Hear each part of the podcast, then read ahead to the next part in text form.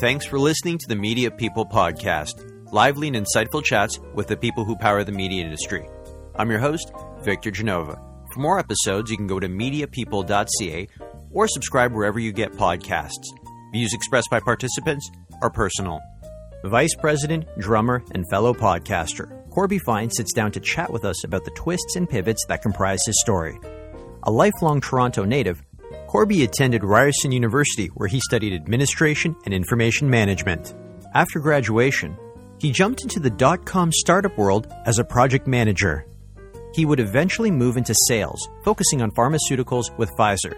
This was at the time when Viagra was arguably worth more than gold and made Pfizer reps the targets of both burglars and thieves.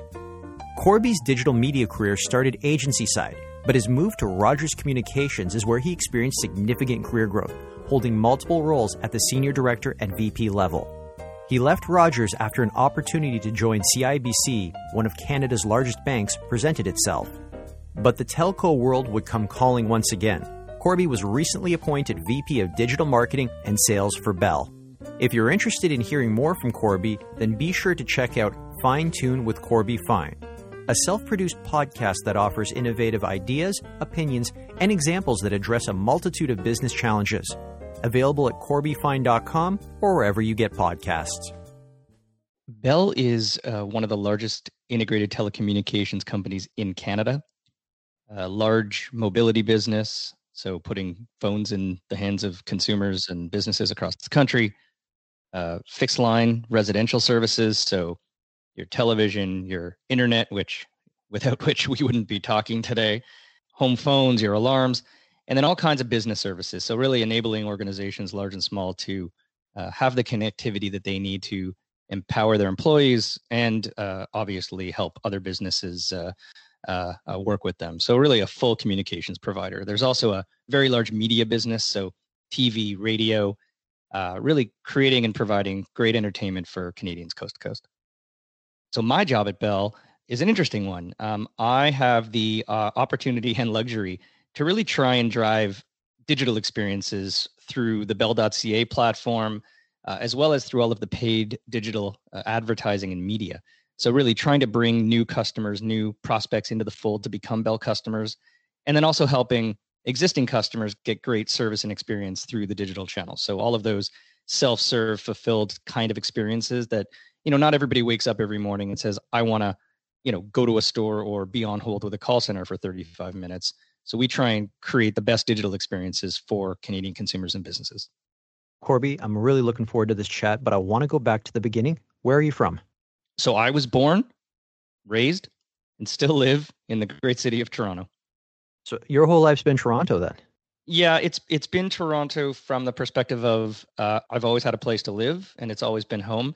I have had parts of my career where I've traveled a lot. Um, I've had apartments in other cities for periods of time, depending on the kind of work I was doing, and including one in a town called Bear, Delaware, which doesn't sound very exciting and actually wasn't. But uh, you know, lot, lots of different experiences. But Toronto uh, is and uh, has always been home. Talk a little bit about what life was like for you growing up in Toronto. So I had a, an interesting uh, upbringing. A single mom for 12 years of my life, two bedroom apartment, blue Cookie Monster shag rug circa late 70s, early 80s. But it was right in the heart of some really nice communities. And so while I had a, you know, smaller place to live and, and you know, a, a maybe not uh, mainstream at the time family structure, I was surrounded by all kinds of different cultures and, and opportunities. And uh, whether it was Italy winning a World Cup and the streets going crazy, or Jewish holidays and people celebrating, a little bit of everything. So really, just a, a great, great time uh, to to live in a city like Toronto with the multiculturalism that there there is. I want to talk about your interests and hobbies, but one thing I find very interesting about you is, and I didn't know this at all, and even working with you, you're a competitive tennis player. Up until the age of 14 or 15, I played uh, in the Ontario Tennis Association, which allows you to be ranked. Um, I was a short guy, which at about 12 or 13 started to be a penalty to me. And so I like to say my game was very much like a, a Michael Chang defensive spins, you know, stay alive and, and hit the corners. Uh, but I just got beat out on uh, power and angle as I got older, at which point I decided to teach and spent many summers teaching tennis at different camps and then uh, worked as well at Mayfair, uh, helping teach uh, kids of different ages. You're also a drummer. Would you say that you picked up the drums at the same time you were putting down the tennis racket competitively? I've never actually put those two things together, but you're not far off. I picked up my drumsticks at the age of 15. My mother had just remarried, and my stepdad was a guitarist. He's a lawyer, but he was always in bands. Uh, there's a there's a really good story to that one one day, but he uh, was very you know, encouraging of music. And I was always the fidgety kid with ADD sitting tapping on the desks. And a couple of kids in high school who played bass and guitar, they said, Hey, we need a drummer. And you look like you might want to play drums. So I literally rented a kit for a month. And uh, 30 days later said, I want to buy one. And I took some saved up money and bought myself an old kit and literally taught myself how to play from the age of 15. I was also in a band when I was in high school, and I got to know quite a few drummers. And one thing I've noticed about drummers is that they're very territorial about their cymbals. Like it's like Coke and Pepsi; they're not going to budge from one to the other. Once you find the brand you like, and there's only and the reason I say Coke and Pepsi is because there's really only two brands: Sabian or Zildjian. If I messed up the pronunciation there, which one are you? There is a third called Paiste with an e at the end. P-A- oh, geez. Okay, I'm learning something.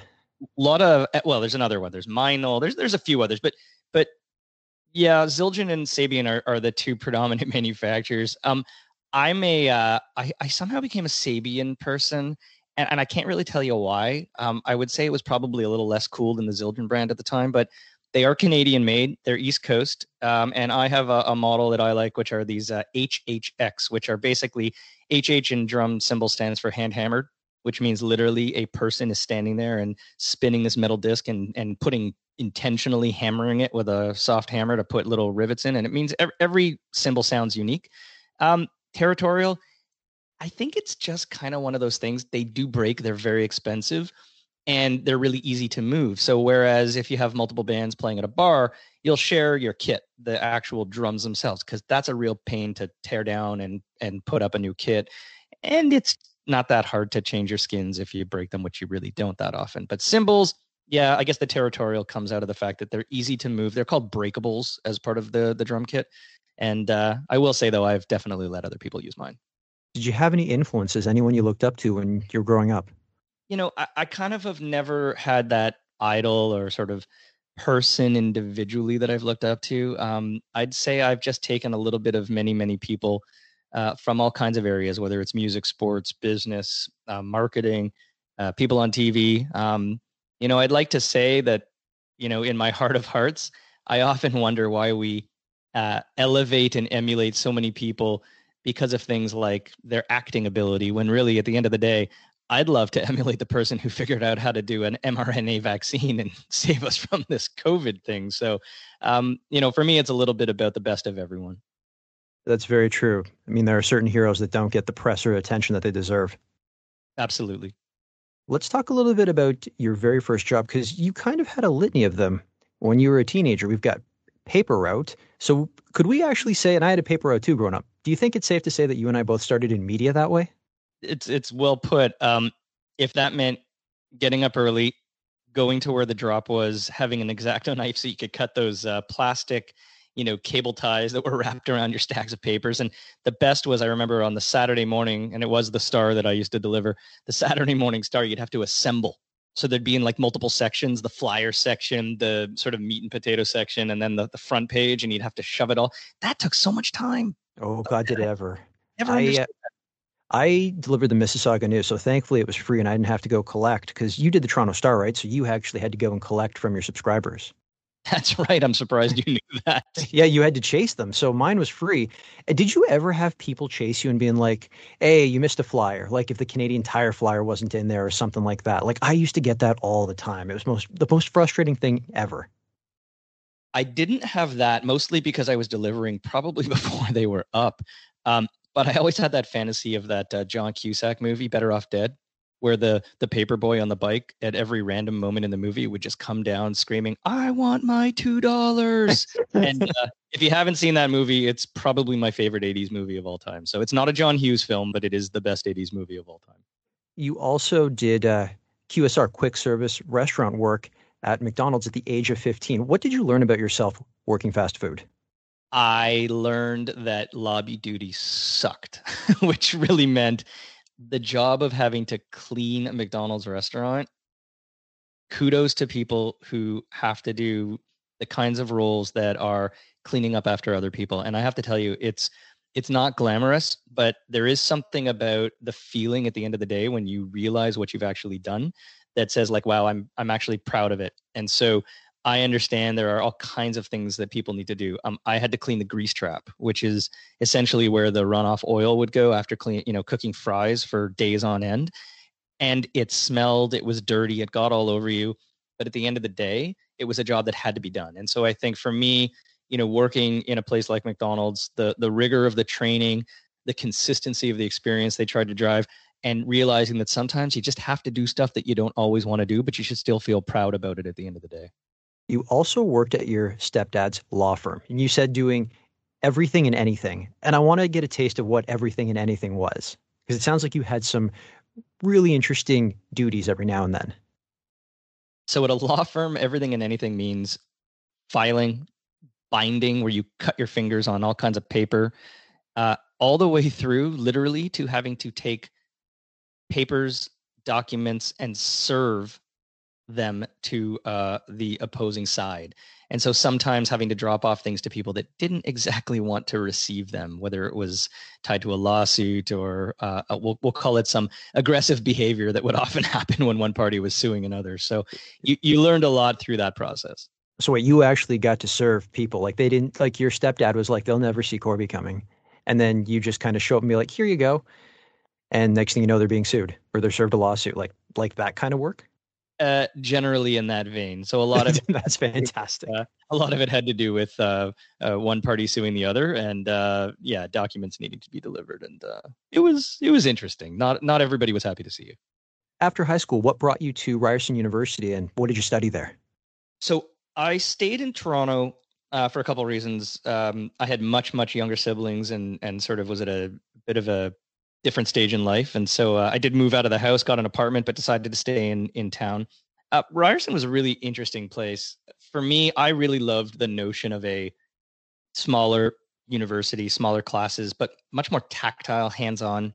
Um, always like to understand how things work, not just the the sort of why and the theory behind it. And so I felt that the the kind of classes and programs would be, you know, uh, appealing to me from that perspective. I studied a program that was called Administration and Information Management. Uh, the degree has actually changed to a BCom and MIS. So kind of like 50% business and 50%, you know, computers and technology right down the middle. And so after graduation, where did you land first? So my first job at a university was implementing CRM systems. So the Vantive, PeopleSoft, Siebels of the world. Uh, for a system integrator called eLoyalty, they were a Chicago-based, Nasdaq-traded, you know, software implementation company, sort of consultants back in the day. And uh, there were different projects. Um, in my time there, I literally worked on one in Canada. Uh, the majority of my work was in the U.S. Hence the apartments in places like Bear, Bear, Delaware comment before. So when you went down into the U.S., how long were the periods of time that you were there implementing the systems? Uh, projects ranged anywhere from six weeks to nine months. Uh, the project in Delaware really covered a number of states, and that, that was a nine month project.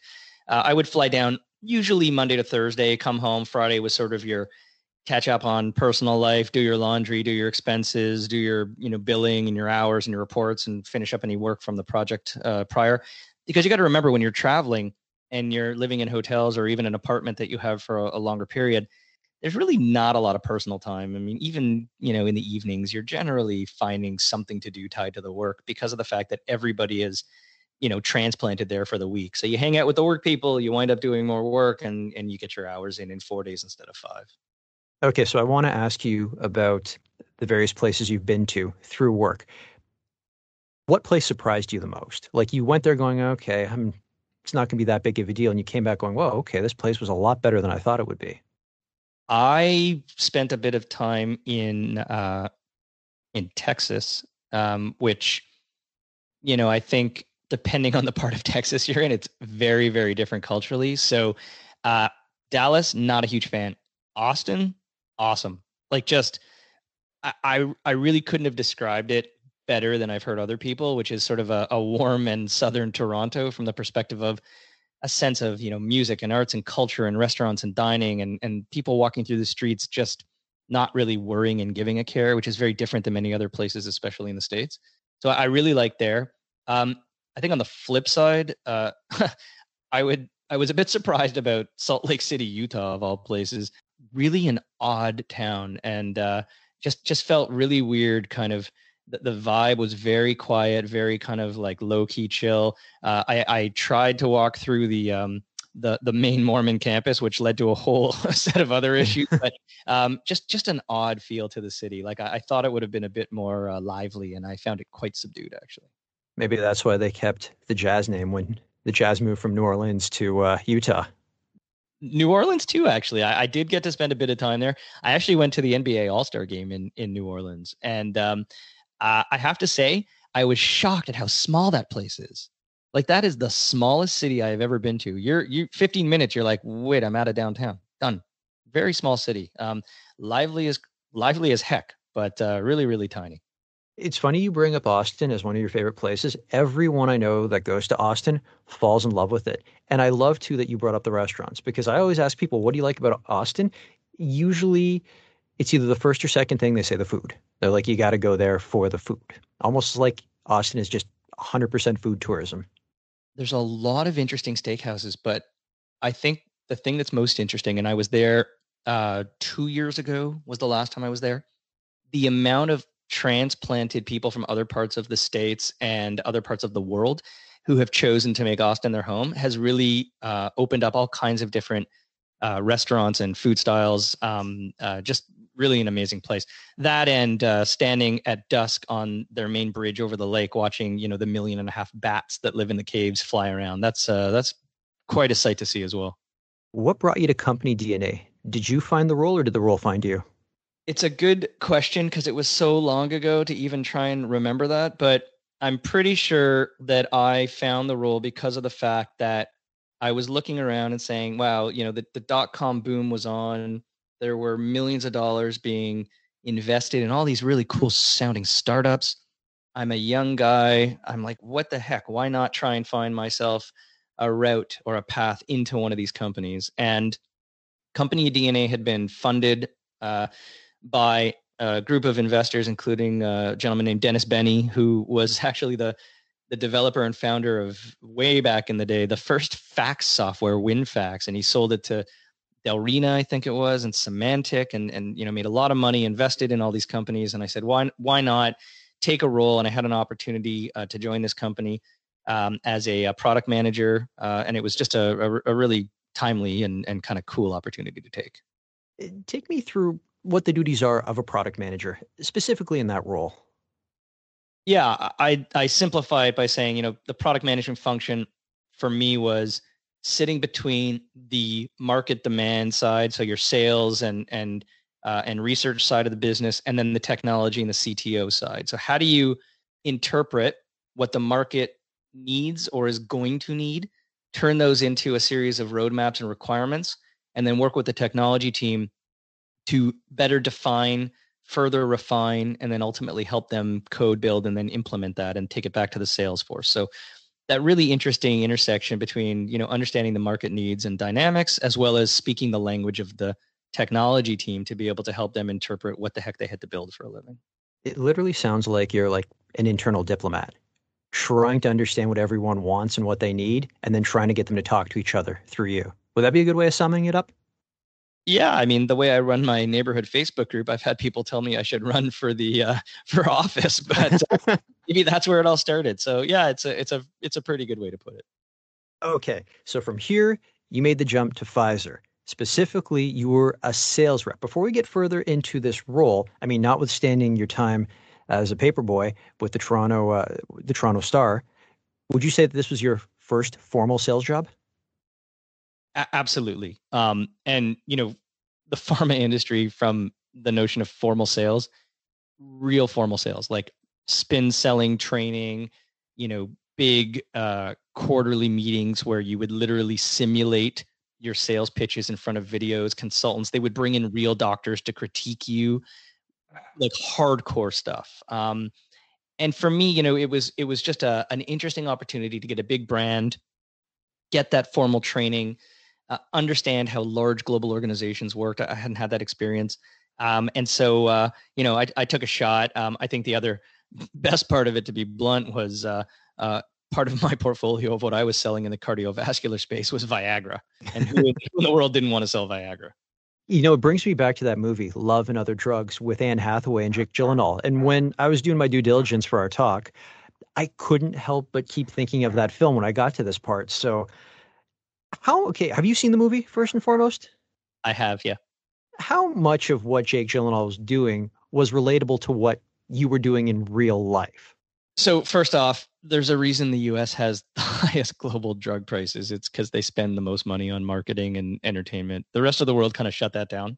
So um, it's a pretty clean and you know ethical industry from the perspective of using evidence to try and get the most out of the prescriptions for your for your for your drug.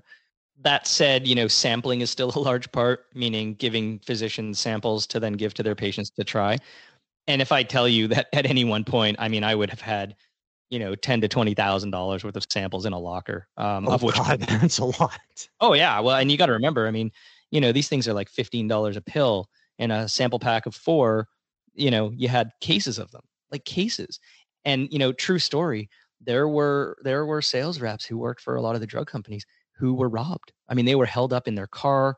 Their cars were smashed into. Uh, they were followed into their lockers. So we had, as part of our training, there there was like security and self defense training, like what to do, how to make sure you weren't being followed. Uh, it was a little bit of spy versus spy in there. Oh my God, that's okay. When you say you had a locker, I guess this was at Pfizer's head office then. Well, no, because you got to remember you have a sales force distributed across you know the country. That's a, that's a good point. Yeah. And so you would literally rent the kind of locker that I used to have, you know, in the storage spaces. But rather than having, you know, my my stepdad's law firm files when a case was over and I'd as part of my do everything and anything job go file stuff and you know clean up his storage bin i literally had cases of samples of pharmaceutical products sitting in a locker behind two or three locks in a secured building that i would have to go on you know and pick up in advance of uh, some of my doctor appointments so does that mean when someone would ask you what you did for a living you would be apprehensive to say that, hey, I work for Pfizer just for your own personal safety then? Oh, no, it was fun to say I sold drugs legally. okay. That's fantastic. What did you learn about, not to jump ahead forward to when your media career and your tech career really picked up, but what did you learn about sales, specifically selling um, drugs? I was trying to find the technical term for it. Oh, that is the technical term pharmaceutical products. Um, Pharmaceuticals. Yeah, you know, I think what I learned the most was you really have to develop relationships with your customers and your clients. And there was one instance where I had a territory of physicians and pharmacists that I would say were much more interested in software technology, automating their office, generating operational efficiencies than the average physician, just based on the kind of volume potential they had, their, you know, their backgrounds, where they came from, just really business minded physicians.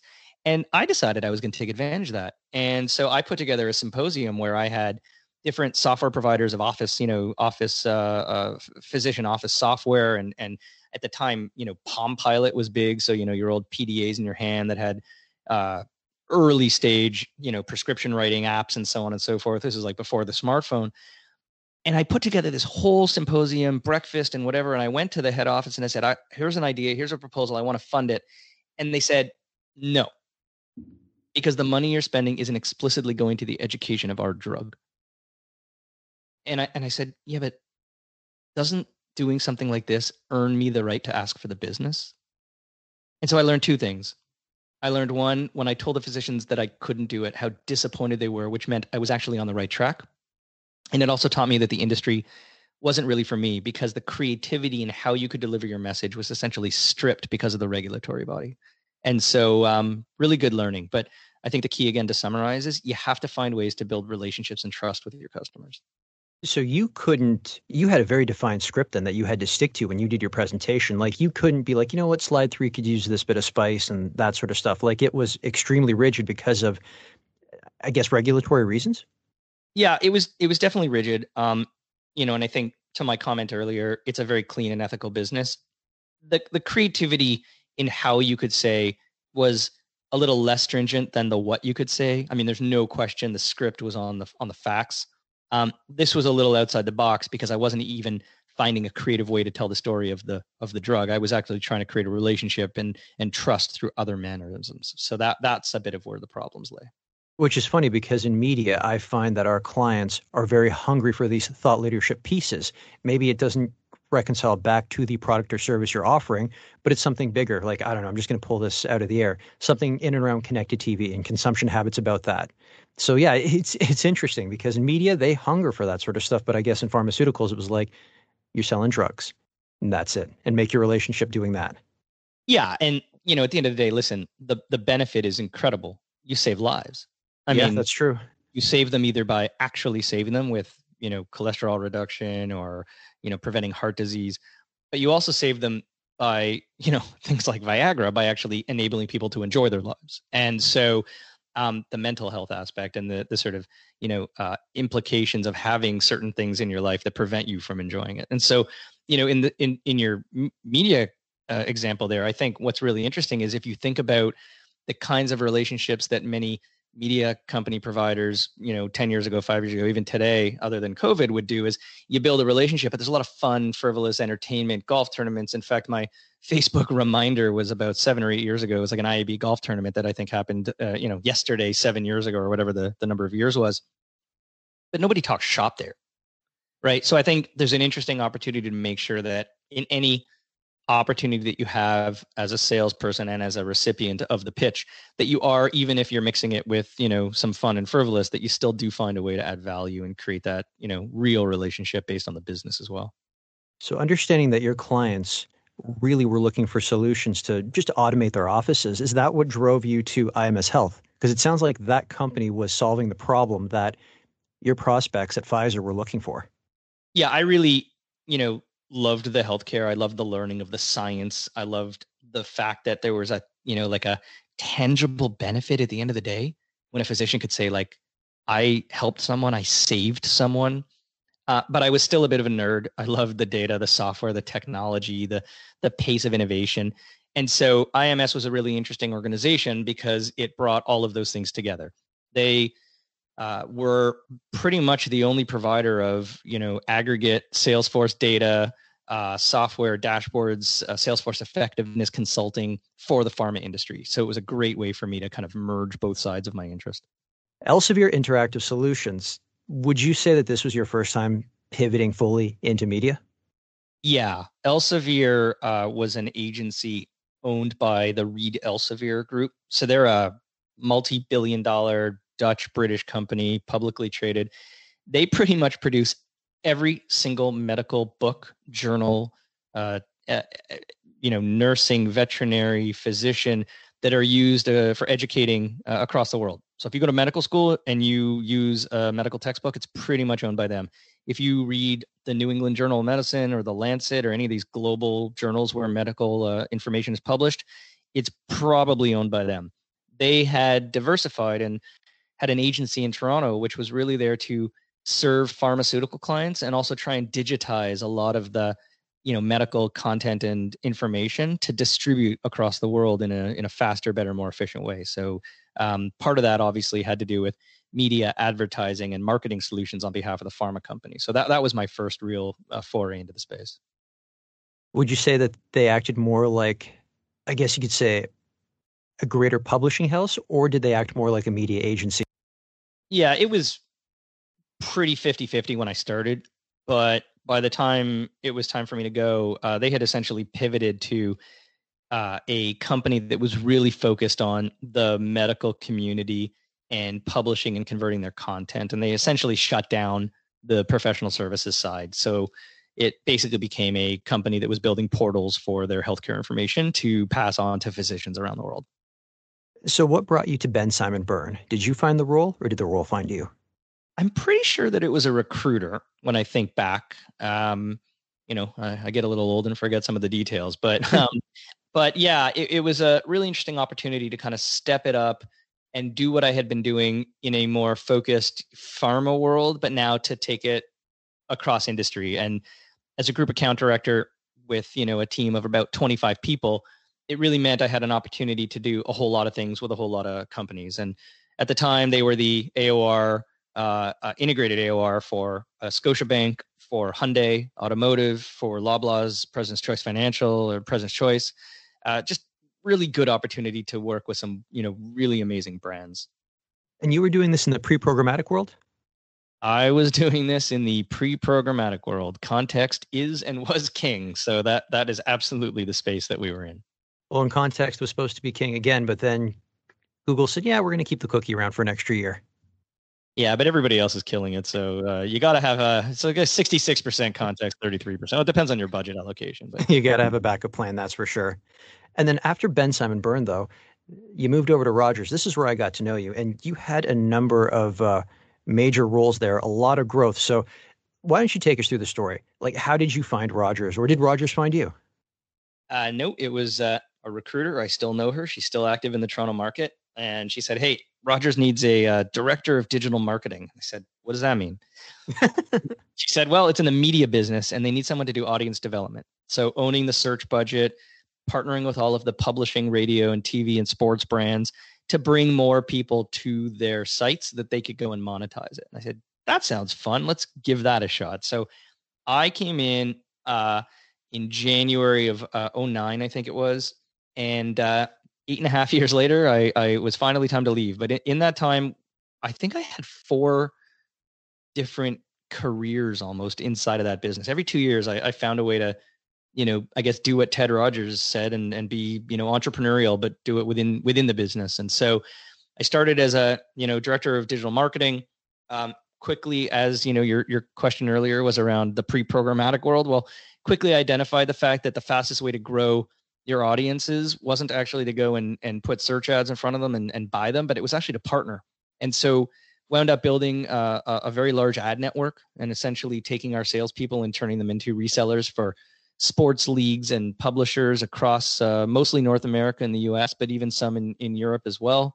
So at one point, you know, the, the Rogers media team, through the deals that that my small team did, we were representing and selling Condé Nast, Meredith, Martha Stewart, uh, Time, Hearst, all four sports leagues at one point. I mean, we had a dream amount of digital inventory, uh, more than anybody could could handle. In fact, so much so that we actually got Google to change some of their uh, global contracts because of the fact that they didn't account for the fact that an, an, organization like us could take you know a billion impressions a month out of the market from what they would have otherwise monetized through you know remnant inventory so really interesting opportunities that all just led to the future state which was building out all of the data uh, data platforms for you know rogers media uh, to be able to monetize through the programmatic space as a you know a, a seller of, of, of of data and targeting through both the Rogers inventory as well as the the broader programmatic landscape.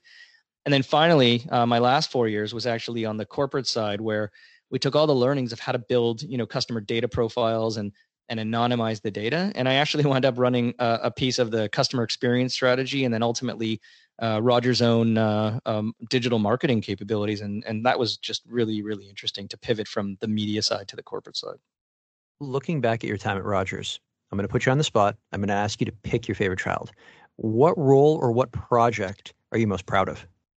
So I think, you know, of all the things we did, um, the, most interesting one was really figuring out how to build this, you know, this this customer experience data platform this thing that we kind of call the ucar a, a, a you know a, a, unified customer analytical record.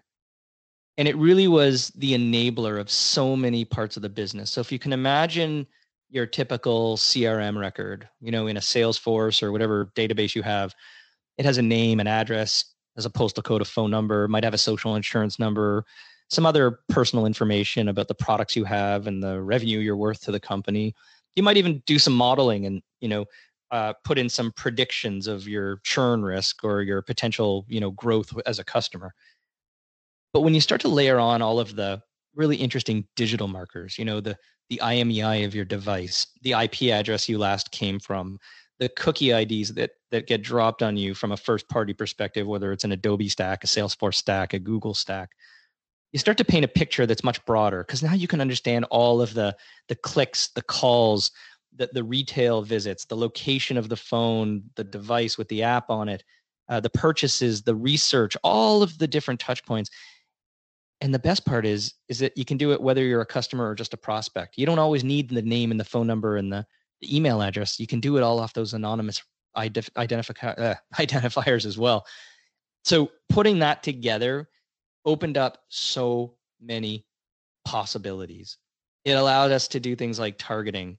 It allowed us to do things like better modeling, a, churn uh, probability. It allowed us to do things like do a predictive NPS against the 99% of people that will never really tell you what they think about you as a, as a client uh, and a, a brand that they work with.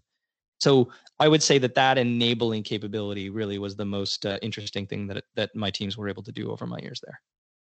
Looking at the different roles and the growth you had at Rogers, what advice would you impart on anyone listening to this who wants to advance their career within their current company? Like, what would you say to them? What should they do next?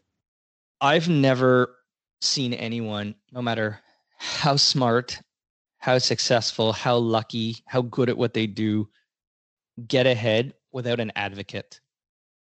And by that, I mean, you know, more than a mentor. A mentor helps guide you they might instill some wisdom. They might teach you a few things. They might slap you on the top of the hand when you do something wrong and help you get out of jail free if it's a, you know, a bad decision. But an advocate is someone who completely has your back. They're willing to to go to other people in the organization, executives, human resources. They're willing to say this person should get more. They should develop. We should in, empower them. We should invest in them. And so I've seen people who I thought were mediocre, okay, uh, get ahead faster than those who were just, you know, top 5% because they had somebody advocating for them. And if you're not being talked about, how are you going to get ahead? So I think uh, that's my biggest piece of advice is make sure that you've got an advocate, somebody who's going to speak for you at many, many more tables than you can speak for yourself. I can concur with that. I've had a, a couple of jumps in my career internally and even externally too, and it's because I had an advocate. Hell, it's how I landed at the current job I'm at now. But I want to touch on your move to CIBC. So you leave. Is Rogers actually Canada's biggest communications company, or was it at the time? Depends on the the metric. And depends on the metric. Cap, no. okay, let, us tell you what. We'll say one of the biggest ones, and then you leave it and you move over to CIBC. What attracted you to moving to one of Canada's biggest banks? Honestly, there was a part of me that wanted to prove that I could. And by that, I mean, I think most people that knew me at the time were like, why are you going to a bank? And I think that's exactly why I went because people questioned it. And it was a little bit about the bank in and of itself and the people that I was going to go work with. You know, I joined CIBC because of the team. You know, the the person that that was hiring uh, my former boss, I was joining because of him and what he was trying to do with the organization. Uh, not not so much because it was a bank, but the challenge of thinking about innovating and transforming the way in which a, a bank operated. I mean, that was that's meaty. You know, that for someone like me, that's that's a challenge. And when you're comfortable you've been somewhere for eight or nine years and this you know this mega opportunity to really help a large organization transform itself do things differently do things they've never done do things they didn't even know they had to ask the question on whether or not they could do. That to me was was reason enough. So you were itching for a change at that time and then it fell into your lap because of a former boss. Um, i was open to the change. Uh, I was a fan of the former CEO at Rogers, who unfortunately moved back to Europe. And so, in the time of them trying to figure out what to do in terms of their leadership, uh, I got the call. And so, you know, it was just good timing to to take the call and take the lunch. I mean, from forty thousand feet, biggest difference is working at, say, one of Canada's biggest banks versus a company like Rogers. Like just uh, putting aside the obvious differences between the companies, but just things like culture and what the day to day was like and so forth telecommunications companies are are fast paced, constantly innovating, constantly changing, investing in platform software, tools, technologies, network. Customers' demands and needs are changing rapidly. right? nothing you're using that's provided by your your carrier, whether it's at home or in your pocket, is the same as it was a year ago, two years ago, five years ago. But your bank account's pretty much the same. And so the the the pace of change much faster in the carriers uh, comes with some other things like a bit more chaos, a little bit less ability to plan everything to the depth that you want because you're reacting a lot more quickly than you might in a bank, which is we'll say where you spend a lot more time upfront planning and being very very very cautious. But at the end of the day what that also means is you don't do as many things. You don't do as many projects. You don't do as many uh, you know starts and stops and pivots but the things that you start you generally finish. Now it's really a personality thing you know are you comfortable and someone who likes to be meticulous and plan and spend a lot of time making sure and delivering on a few things or are you someone who likes a bit more of the the fast paced and being comfortable with the fact that you might start some things and and they may not finish the way you thought because the market's changing so quick that you got to react right? Those are two of the biggest differences one of the things you ran when you were at CIBC was Simplii Financial I, correct me if i'm wrong you probably helped launch it right so i joined as Simplii Financial was uh, coming to life uh, rebranded from the former President's Choice Financial Relationship. Ah, that that's right. Okay, yeah. You had.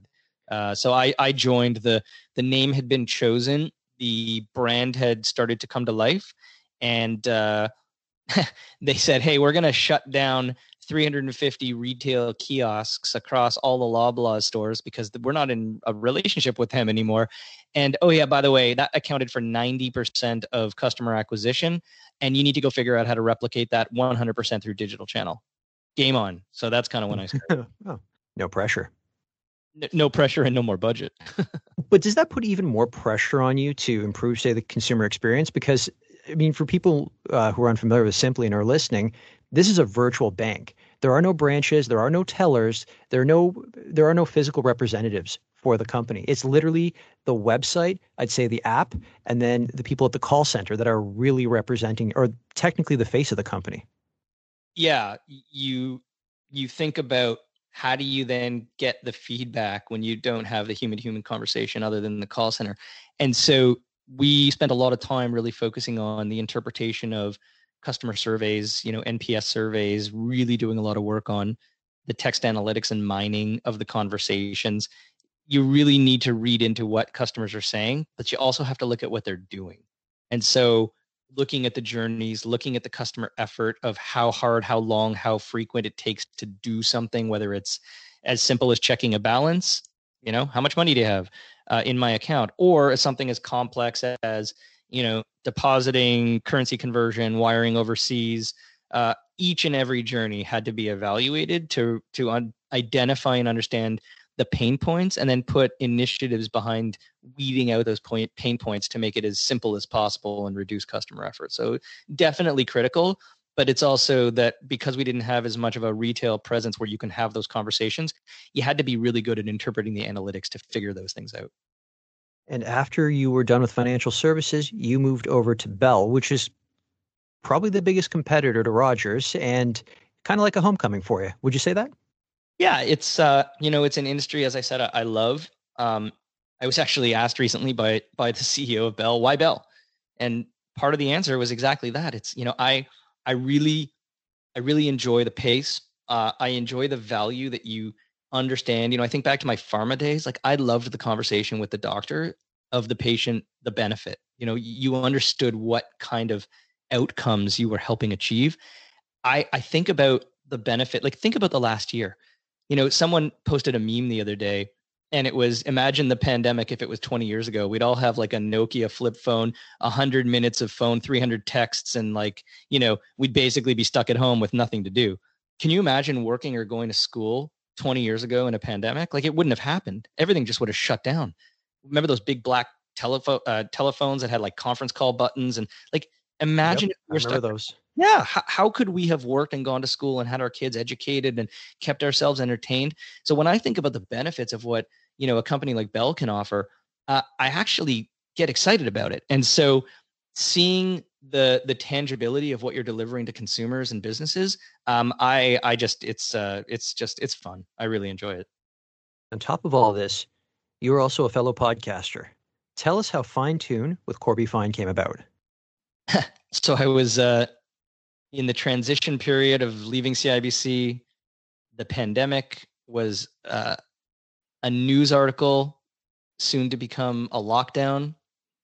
And I just felt like I had spent so much time on building my network, on helping people with everything from networking, job hunting, helping vendors find customers, helping customers find vendors, just putting things together like a puzzle. And I just said, hey, you know, this podcast thing sounds interesting. Um, I like to gadget and toy around. Uh, let's give it a shot. And um, over the course of about six weeks, I read a lot of stuff. I cold called a few people. I watched a bunch of YouTube videos. And uh, yeah, a year and a couple of months later, and uh, I'm 28 episodes into Fine Tune with Corby Fine. My 29th is about to launch this week. Um, I'm at about 11,000 downloads, and it's just been a, a great fun ride. So, if you had to sum it up in a couple of sentences, what would you like? What problem are you trying to solve with Fine Tune with Corby Fine? To give you an example, with media people, I'm trying to tell the stories of an industry of storytellers. Yeah, I'm I'm basically trying to say that in everyone's story there's a couple of things that you can learn from it.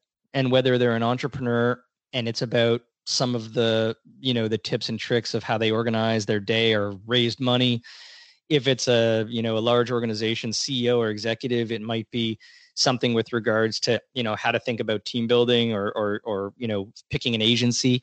It's really about those two or three things you know you know you th- that you're going to remember. You know you think about going to a conference and you sit in a room for an hour and you, you hear two or three people debate on stage or someone does a didactic presentation. What do you remember? Like the golden nugget.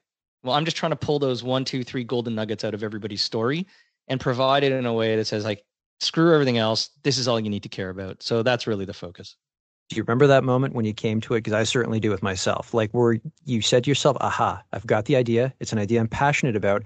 And I know I can keep going episode for episode after episode on this idea.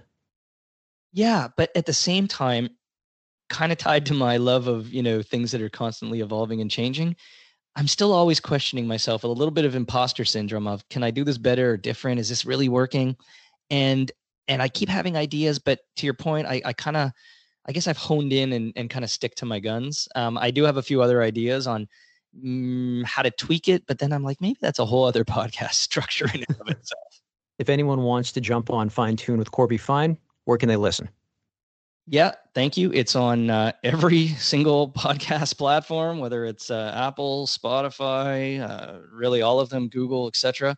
Uh, and uh, it's hosted on my website, which is just corbyfine.com. Corby, this is fantastic. I'm having a great time. Are you ready for rapid fire questions? My favorite part. Go for it. All right. Looking back at your career, the campaign you're most proud of.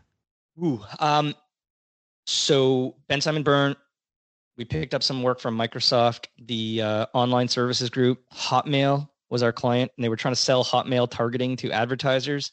We came up with a, a game. It was kind of like Boggle, where you'd uh, have dice and each die had uh, all the different each die had six parameters of what you could target with hotmail you know age gender career location all that.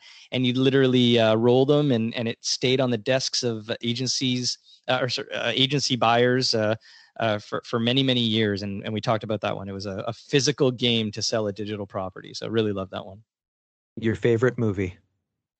Ah off the side um, 12 monkeys Bruce Willis, uh, Terry uh, Gilliam movie. I, I I was so absolutely sure that I missed something that I watched it three times in a row because I, I was like, there's, there's, there's, I missed something. There's, I, I don't get it. I get it, but I don't get it. And I don't trust myself. So I'm going to watch it again.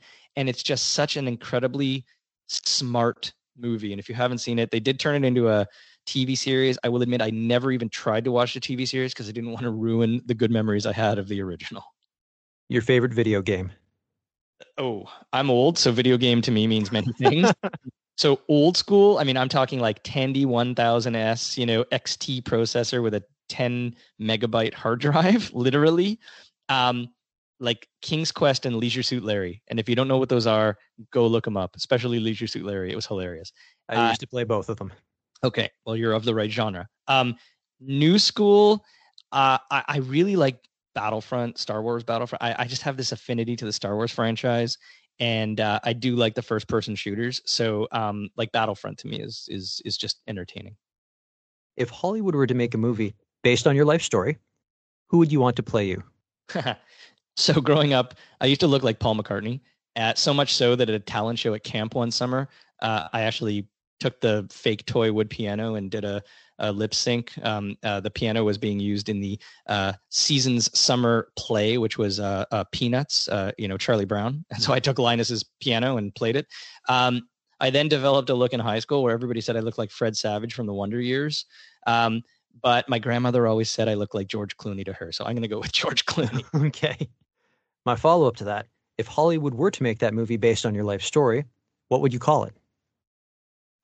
So the last few conferences I spoke at before the uh, the lockdown, I kind of like to always express my life story as the fact that I'm probably the only person that has both sold Viagra and run a 2 million customer digital bank.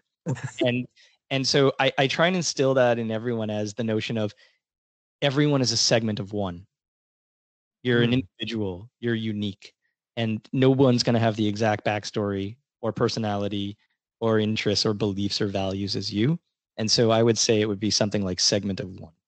Your favorite book? I don't read a lot, but when I do read, it's like way out there. I love astrophysics and space. And so anything by Neil deGrasse Tyson. Your favorite song? So I have emotional connections to certain music. Um, I find that 90s grunge kind of vibe is really it's probably because it's when I started playing drums that that I have the most emotional connections. And I, it's believe it or not, I have emotional connections to like Motley Crue songs. It's really random. Um, but Black Hole Sun uh, is probably uh, by Soundgarden the the one song that um, I just I hear it and I just like everything tones out. So I'll go with Black Hole Sun. To throw this out there, Pretty Noose by uh, Soundgarden, one of their most underrated songs in my opinion. Doesn't get the credit it deserves. Yep, yep, great band. The best advice you have ever received at Rogers, one of my uh, one of my uh, former bosses said to me at one point, and he was the one who actually was my advocate to help me get my my first VP title. And he pulled me in his office one day and he said, "So you're kind of at the point in your career where you need to make a decision." I said, "What do you mean?" And he said, "Well, at the end of, at the end of the day, there's kind of two paths that that most people go from an executive perspective. One is you become that technical expert, that person who no matter you know what company needs to do that thing they're going to call on you because you're the best at doing it. You're the best software engineer building maps. You're the you're the best project manager. You're the best you know finance person. And you're probably going to have small teams dedicated to that function but you're always going to be in demand for that function. The flip side is you become a more generalist leader right? Someone who can scale teams be adaptable they can trust you to throw you into different scenarios and you'll figure out how to do it. You know people will follow you where do you want to go? and I said, why can't you be both? But you can be, but it's really, really hard. And so, you know, letting go of some of the technical expertise to become a scalable leader or, you know, taking the chance that an organization may not, you know, want to consistently promote you and give you bigger titles if you're not as versatile to them as maybe other people. That was a, a big conversation. And where we netted out was it is actually possible to do both. It's actually possible to maintain the knowledge, integrity, and expertise in certain areas, but at the same time be a leader, be a motivator, be a coach and a mentor. And so, you know, I think collectively, he asked me not so much to point me in, into an answer or paint me in a corner, but to make me think about how to grow your own career. And and for me, it was really about finding a balance between the two. If you could go back in time and give your younger self advice, what would you say? Oh, absolutely, um, take more risks. Uh, you know, I, I didn't live in another city. Uh, I didn't move around. I didn't, I, I mean, yeah, sure. Going to a Pfizer is maybe it's a risk. Maybe it's not, you know, it was outside my box. It wasn't anything I'd ever done, but you know, I think take more risks in life, you know, take chances, do things that you, you don't really know what the outcome is going to be.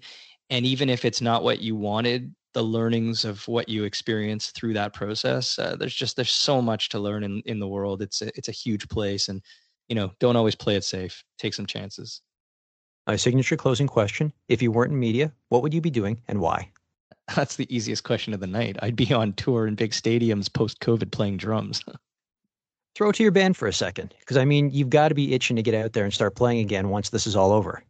Yeah, so we've started up again, uh, playing uh, outdoors, uh, jamming outdoors. Uh, so you know, we'll play outside of each other's uh, houses, and people will just sit. But we're actually planning some uh, outdoor concerts again. We're supposed to do one very shortly, and hopefully weather holds. But yeah, last summer I think we probably did about uh, six or eight summer outdoor concerts, and anywhere from 20 to 150 people would show up, bring their chairs and some beverages and their kids, and you know the streets just get get filled, and uh, we rotate different people's houses. I like to call it the COVID street tour uh, of 2020, and we're going to reincarnate that this year. And yeah, we're uh, the Franks and Beans. Um, we have a great Instagram. If anybody's interested, it's the underscore Franks underscore and underscore beans, the Franks and beans with underscores. And uh, yeah, we're pretty funky and uh, we have a lot of fun.